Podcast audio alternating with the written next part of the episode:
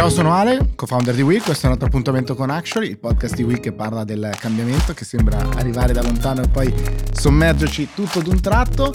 Con me, come al solito, compagno di mille scorribande, l'ottimo Riccardino Out. Ciao Ricky. Ciao Ale, parto subito con una domanda. Sei mai stato in Portogallo? Ci sono stato, ci sono stato, eh, so, come mio solito mi sono abbuffato di dolci ottimi pastel de nata. Se posso darti un consiglio, eh, se vuoi aprire Will in un altro paese, che in questo momento non farlo in Portogallo perché è appena uscita una legge che a quanto pare impone ai manager di non inviare nessun tipo di email e o prendere contatti con i propri dipendenti al di fuori dell'orario lavorativo in caso contrario può scattare una causa di diritto del lavoro. Non che tu faccia cose di questo tipo, però così per informazione lo dico, eh. Allora, intanto Lisbona, oramai la nuova San Francisco europea, capitale eh, di un moto di innovazione fortissimo, sarà per i tram che vanno su e giù eh, come San Francisco, ma eh, ti rappresento che io, eh, lavorando tutta la notte, mando le mail alle 8 del mattino, programmate con un ottimo strumento di Gmail, ma ho trovato, come dire, mille soluzioni nel corso del tempo. Certo è che l'email è uno strumento asincrono, nel senso che eh, uno la manda e l'altro può rispondere come e quando vuole, meglio, insomma, in un arco di tempo ragionevole, naturalmente, ma ehm, diciamo questo è un tema adesso fuori di, fuori di battuta fondamentale, quello della eh, work-life balance, quindi dell'equilibrio fra il tempo di lavoro e il tempo di, per noi stessi, per la nostra vita, eh, che è Molto importante, devo dire, anche molto soggettivo. Ognuno di noi, secondo me, deve avere la libertà di scegliere quanto spingere, quanto darci dentro. Se in questa fase della mia vita eh, voglio dare priorità al lavoro, devo poterlo fare, no? Eh, ovviamente nel rispetto delle scelte degli altri e senza penalizzarle. Questo ci sono moltissimi anche bias inconsapevoli che ognuno di noi magari ha, perché ovviamente la vita di eh, un giovane neolaureato, neolaureata che è single, carico di mille energie, eccetera, è diverso ovviamente dalle difficoltà di chi si deve destreggiare con una famiglia, ad esempio, quindi tanti piccoli bias rischiano di includere o non includere altri.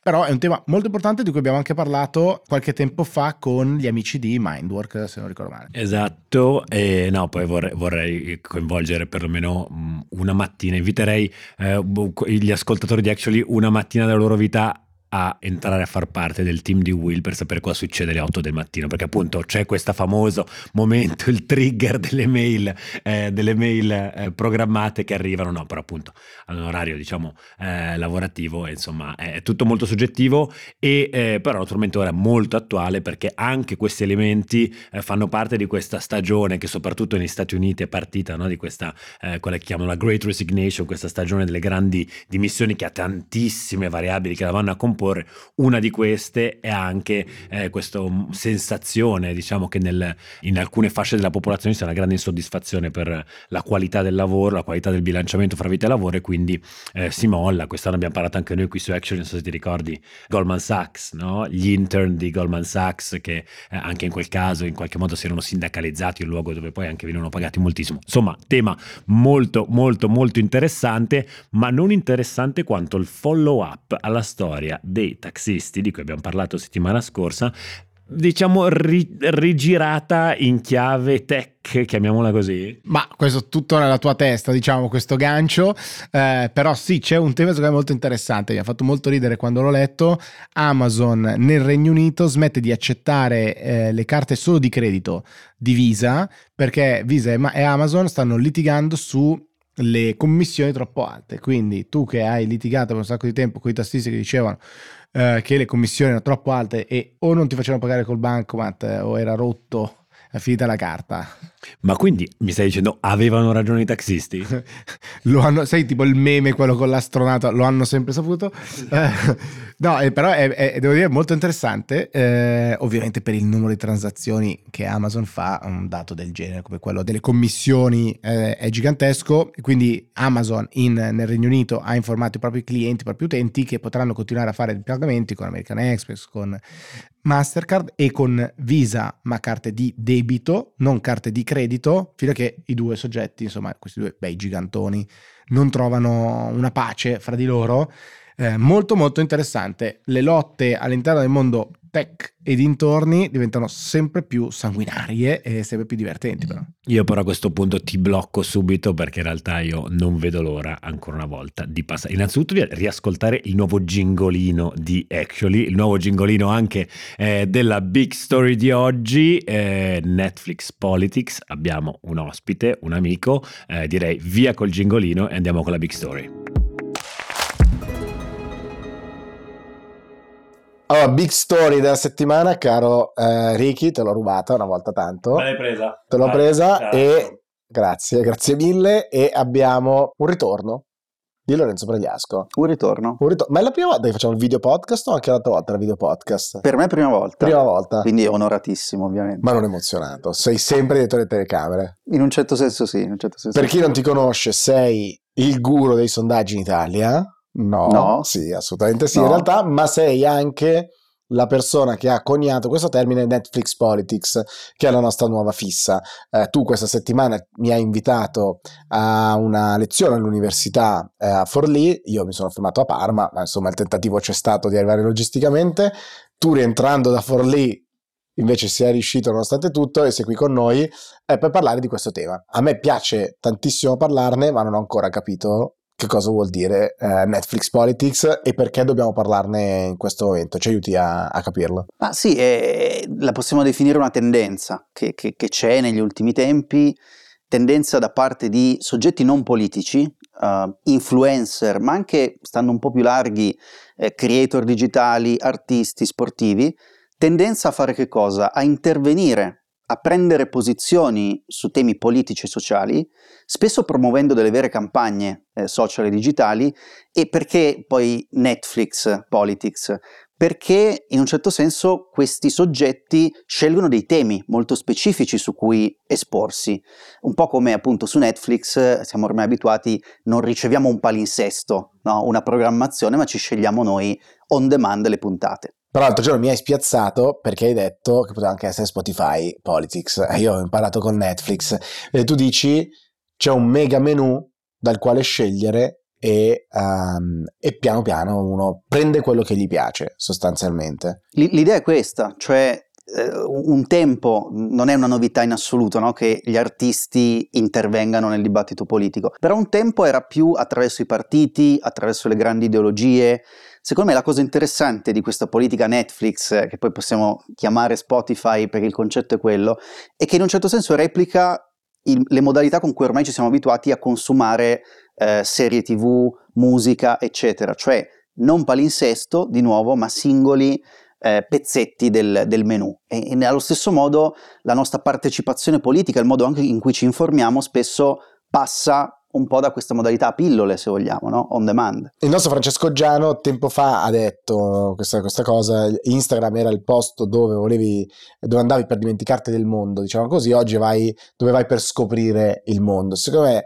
è interessante anche questo shift, cioè anche il fatto che la televisione per larga parte è stato lo spazio dove andavi per intrattenerti, poi diventate piattaforme, adesso diventa anche lo spazio dove vai per conoscere te nel mondo c'è un documentario che hai visto di recente eh, che ti ha fatto pensare a qualcosa, Ricky? Due o tre cose in realtà ultimamente mi hanno letteralmente, anzi anche su, le abbiamo provate a riportare anche nei piani di Will.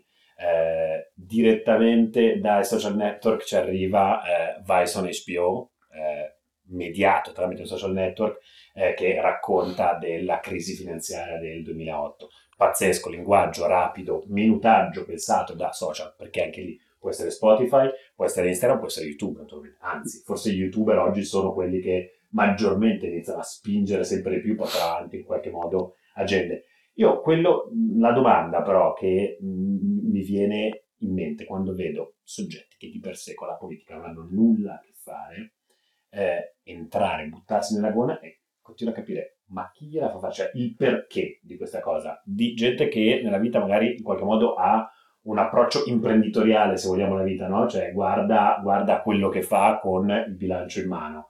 Ma mm, qual è la ragione che sta dietro? Quindi un po' questo inquadramento, se vogliamo, economico, secondo te, dell'interesse economico dietro a questa presa di posizione su temi come i diritti, la sostenibilità e quant'altro? È una bella domanda anche perché da un lato andrebbe chiesto a loro e, e alcune risposte ce le abbiamo in questo senso, ma dall'altro è un po' una novità, nel senso che molti ricordano quando negli anni 90 Michael Jordan diceva anche i repubblicani comprano le, le sneakers, le scarpe da ginnastica, quindi eh, sembrava come dire eh, rispondere alla tua domanda negandosi a, al tema dell'esposizione politica. Invece eh, molti, molti influencer, molti artisti, sportivi, personalità pubbliche adesso scelgono di prendere una posizione, secondo me in parte perché c'è un'aspettativa da parte dei loro follower, o almeno di una parte del, del loro pubblico eh, su, su, sul fatto che prenderanno una posizione che diranno la loro. Il secondo motivo è che eh, può esserci anche un interesse eh, genuino, cioè un, un avere a, a, cuore dei temi e pensare che la visibilità che hanno queste persone può essere messa a disposizione in un certo senso di un, eh, di, di, di, un progetto di sensibilizzazione. Consideriamo sempre una cosa, mh, è molto positivo dopo tutto che le persone, soprattutto giovani, abbiano la possibilità di accedere a questi argomenti e di interessarsi no, alla, alla cosa pubblica. I limiti ci sono, poi magari lo diciamo, le criticità ci sono, però rendere accessibili alle persone, soprattutto giovani, questi argomenti, dai diritti alla sostenibilità all'ambiente, è una gran bella cosa. Però è molto affascinante secondo me vedere perché se io mh, togliessi diciamo, il soggetto di quello che ci appena, appena raccontato, e, e quindi l'influencer di oggi e mettessi dentro invece l'impresa, è esattamente quello che ci raccontiamo noi oggi, no? questo fatto che gli influencer non possono in qualche modo permettersi di tacere sull'argomento XYZ. Perché? Perché appunto nel rapporto con il loro pubblico in qualche modo eh, devono, devono giocare, devono giocare anche in quella partita lì perché sennò il silenzio in qualche modo sarebbe assordante, passatemi questa roba brutta. Lo stesso vale per l'impresa, no? oggi, cioè, oggi l'impresa eh, per eh, giocare a determinati livelli deve prendere posizione sui diritti, sui diritti dei lavoratori. Oggi vediamo anche per i casi Patagonia, so, che prende posizione eh, contro il gruppo tecnologico XYZ perché dice che questi in questo momento stanno portando avanti politiche che per me non vanno bene. Ecco, è molto interessante e poi notare naturalmente che entro tutto ciò oggi gli influencer sono delle piccole imprese con le gambe e quindi si comportano come, come, come le imprese stesse. Sì e no, secondo me, nel senso che c'è una differenza fra brand activism, secondo me, questa idea della Netflix Politics. Secondo me, per l'azienda, a meno che sia ontologicamente una, vuol dire, la base del perché esiste l'azienda, penso Patagonia di turno, per molti può essere anche una scelta di marketing oppure un percorso che, che, è avvenuto, no? progressivo e quindi sposo questa base valoriale perché per il momento va bene. È vero che alcuni influencer sono delle piccole aziende, però è anche vero che ci sono dei micro influencer che diventano loro stessi, come dire, no? all'interno del mega menu, improvvisamente delle fiammate perché tutti vogliono sapere di quel tema. E secondo me questa è una cosa molto interessante. Parliamo, visto come dire, che è, una, che è un'amica di tutti, Cecilia Sala, che ha fatto cose meravigliose quest'estate in Afghanistan, eh, ha avuto un incremento del seguito, del suo seguito, credo 10 volte eh, come, come crescita in 48 ore, una cosa di questo tipo. E oggi la sua abilità è mantenere quelle 230.000, 220.000 persone ingaggiate su un tema e oggi quelle 220.000 persone ascoltano di esteri. Magari prima non, non, lo facevano, quindi non è necessariamente la dimensione, secondo me, che è un aspetto interessante, eh, è la capacità di veicolare un messaggio. L'aspetto però è, è, è diciamo, è potenzialmente il dire tu hai già una piattaforma, e usi quella piattaforma per mandare dei messaggi. La cosa che mi affascina da una parte è la spontaneità con cui queste persone che hanno costruito una base su altro, quindi non sull'attivismo politico, ma su altro, dicono, oh, mi sono svegliato e ce l'ho voglia. Così come mi sveglio e voglio cantare, mi sveglio e sento di dover fare queste cose. Il secondo aspetto è quanto diverse siano le community. Cioè, community di Will molto spesso è ah ma perché non parlate di X tema? E pare che insomma l'altro giorno parlavamo con, con Fedez ad esempio per lui non c'è questo tema, cioè dice la mia community non mi chiede magari di parlare di questo tema, non mi attacca perché non parlo di questo o di quell'altro tema, d'altronde sono arrivati qua per la mia musica o non so per seguire la mia vita. Quindi è tutta roba sua, c'è tutta la sua volontà di, di farlo, secondo me è molto interessante, anche se secondo me rimane un po' un concetto di dire, o quantomeno una domanda, può oggi un influencer, una persona in vista, qualcuno in una piattaforma così ampia sottrarsi dal dibattito pubblico. Cioè, silence is violence, eh, forse è là dietro, no? È difficile, secondo me, che possano, possano permettersi, quelli davvero esposti è difficile che possano permettersi quel silenzio. Io rimango però comunque ancora un po', po confuso. Chiedo quindi al, mm, diciamo, all'esperto in sala di portare ordine dentro questo, dentro questo dibattito. Ci dai un attimino, diciamo, il canone dell'influencer cioè, quali, quali sono le tre regole che tengono in piedi questo gioco e per evitare la confusione per cui tutti possono in qualche modo mm possono, o diciamo per, per, evitare confusione, e adesso tutta la politica è tutta Netflix Politics. No, quali sono secondo te i canoni diciamo, che ci aiutano a capire cosa sta dentro e cosa sta fuori da questo gioco? Beh, intanto secondo me il fatto di, che parliamo di influencer eh, che non sono influencer come conseguenza dell'essere attivisti. Eh, ci sono figure molto note che hanno questo tipo di percorso. Eh, Cati La Torre, per esempio, eh, è un'attivista con un suo percorso di attivismo che poi è diventata influencer no? su que- su, sui suoi temi. Eh, secondo me invece quando parliamo di politica Netflix parliamo di altro primariamente, cioè di eh, artisti, sportivi, attori, quello che vogliamo, che quindi hanno costruito una community su altro eh, rispetto alla politica che scelgono di prendere posizione su cause politiche e sociali. Quindi questa è la prima, è la prima cosa. La seconda ti direi la modalità on demand, cioè il fatto di non essere in un certo senso influencer di partito, tra virgolette, ma di scegliere singole battaglie. Questi sono già due aspetti che un po', secondo me, ci aiutano a, a mettere ordine.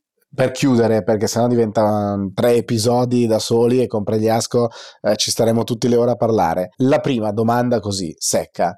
Secondo te eh, tutto questo parlare, tutto questo attivismo anche di chi appunto di solito fa un altro mestiere, ha aiutato o non ha aiutato il, il DDL ZAN? Secondo me non l'ha aiutato nell'approvazione parlamentare. Eh, perché sono due binari molto diversi, cioè la indubbia capacità di mobilitazione, l'indubbia capacità di mettere un tema in agenda e di sensibilizzare le persone sulla questione eh, c'è, è, innegabile no? da parte di, di, di, tanti, tra l'altro, influencer, non solo di, di, Fedez, che è stato quello più visibile forse su questa battaglia. Però diciamo, il binario invece più istituzionale è, è molto diverso, richiede eh, dire, conoscenza dei momenti, delle opportunità, dei regolamenti parlamentari eh, e quindi in un certo senso abbiamo visto, secondo me, due movimenti che andavano in direzioni opposte, no? eh, la, la, piazza in un certo senso eh, mobilitata dai social, ma anche a livello di sondaggi, eh, comunque l'IDL Zan aveva una sua popolarità, ricordiamolo, e dall'altro delle logiche più istituzionali che però poi contano nella effettiva applicazione delle, ris- delle riforme.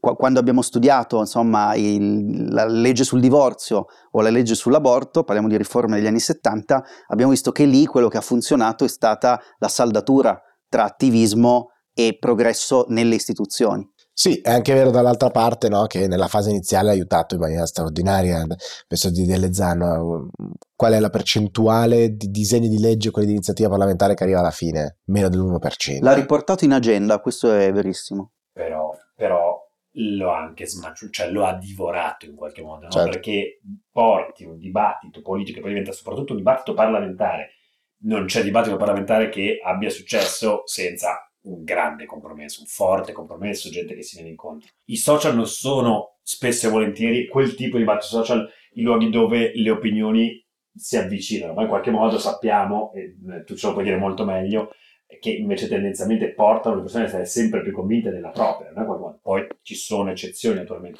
però si è fortemente polarizzato, ci sono i buoni e i cattivi, dipende un po' da che parte stavi eh, di, quella, di, quella, di, quella, barricata lì, e però nulla ti avrebbe portato, e in quel caso lì dove invece devi trovare l'accordo parlamentare, alla fine non sensibilizzazione, cultura nel paese, però poi il DDL, quella roba lì da Camera e Senato. Mm. Che invece era successo, non dico nell'anonimato, ma alla Camera aveva sicuramente meno, meno occhi addosso, diciamo così. Eh, infatti poi il tema era la calendarizzazione al Senato, ma alla Camera c'è stato un ampio eh, revisione, diciamo così, il, del testo. Senti, Lorenzo, diamo a te questo compito ingrato finale. Ultimi 60 secondi di spoiler. Spoiler che cosa succederà da qui a Natale, diciamo, fine dell'anno. Visto che parliamo di Natale. Netflix, insomma, spoiler. Esatto, esatto, dai, la giusta. La preview. Beh, diciamo, cioè, c'è questa idea di, di, proporre un, un, prodotto editoriale, eh, lo dai, chiamiamo vai, libro. Chiamiamolo libro. Lo chiamiamo libro. Una pubblicazione in cui insomma con gli amici di Will eh, si, si, cerca di dare ordine a questo fenomeno, capire come funziona, che opportunità e anche che sfide ci, ci, ci pone e, e anche a, analizzare un po' di, di, di, casi interessanti dall'Italia e dal mondo no? che ci fanno capire come sta cambiando il, questo mondo, anche perché al di là di tutto, al di là che uno possa essere contento o meno di questo sviluppo, è una cosa di cui parleremo nei prossimi anni, quindi meglio arrivarci preparati. Quindi Actually diventa anche consigli per gli acquisti, come negli anni 90. No, Ricky, soprattutto una sala, dovrò studiare un sacco per questa cosa. Prendi carta e penna. Eh, che tu non sei tecnologico. Esatto, sicuramente non computer. Dai, andiamo a scrivere sotto la guida di Lorenzo e chissà che ce la faremo prima di Natale, direi di sì, così ce la faremo, ce la faremo. lo leggiamo sotto l'albero. Grazie ancora Lorenzo come sempre. Grazie a voi. Ciao a tutti.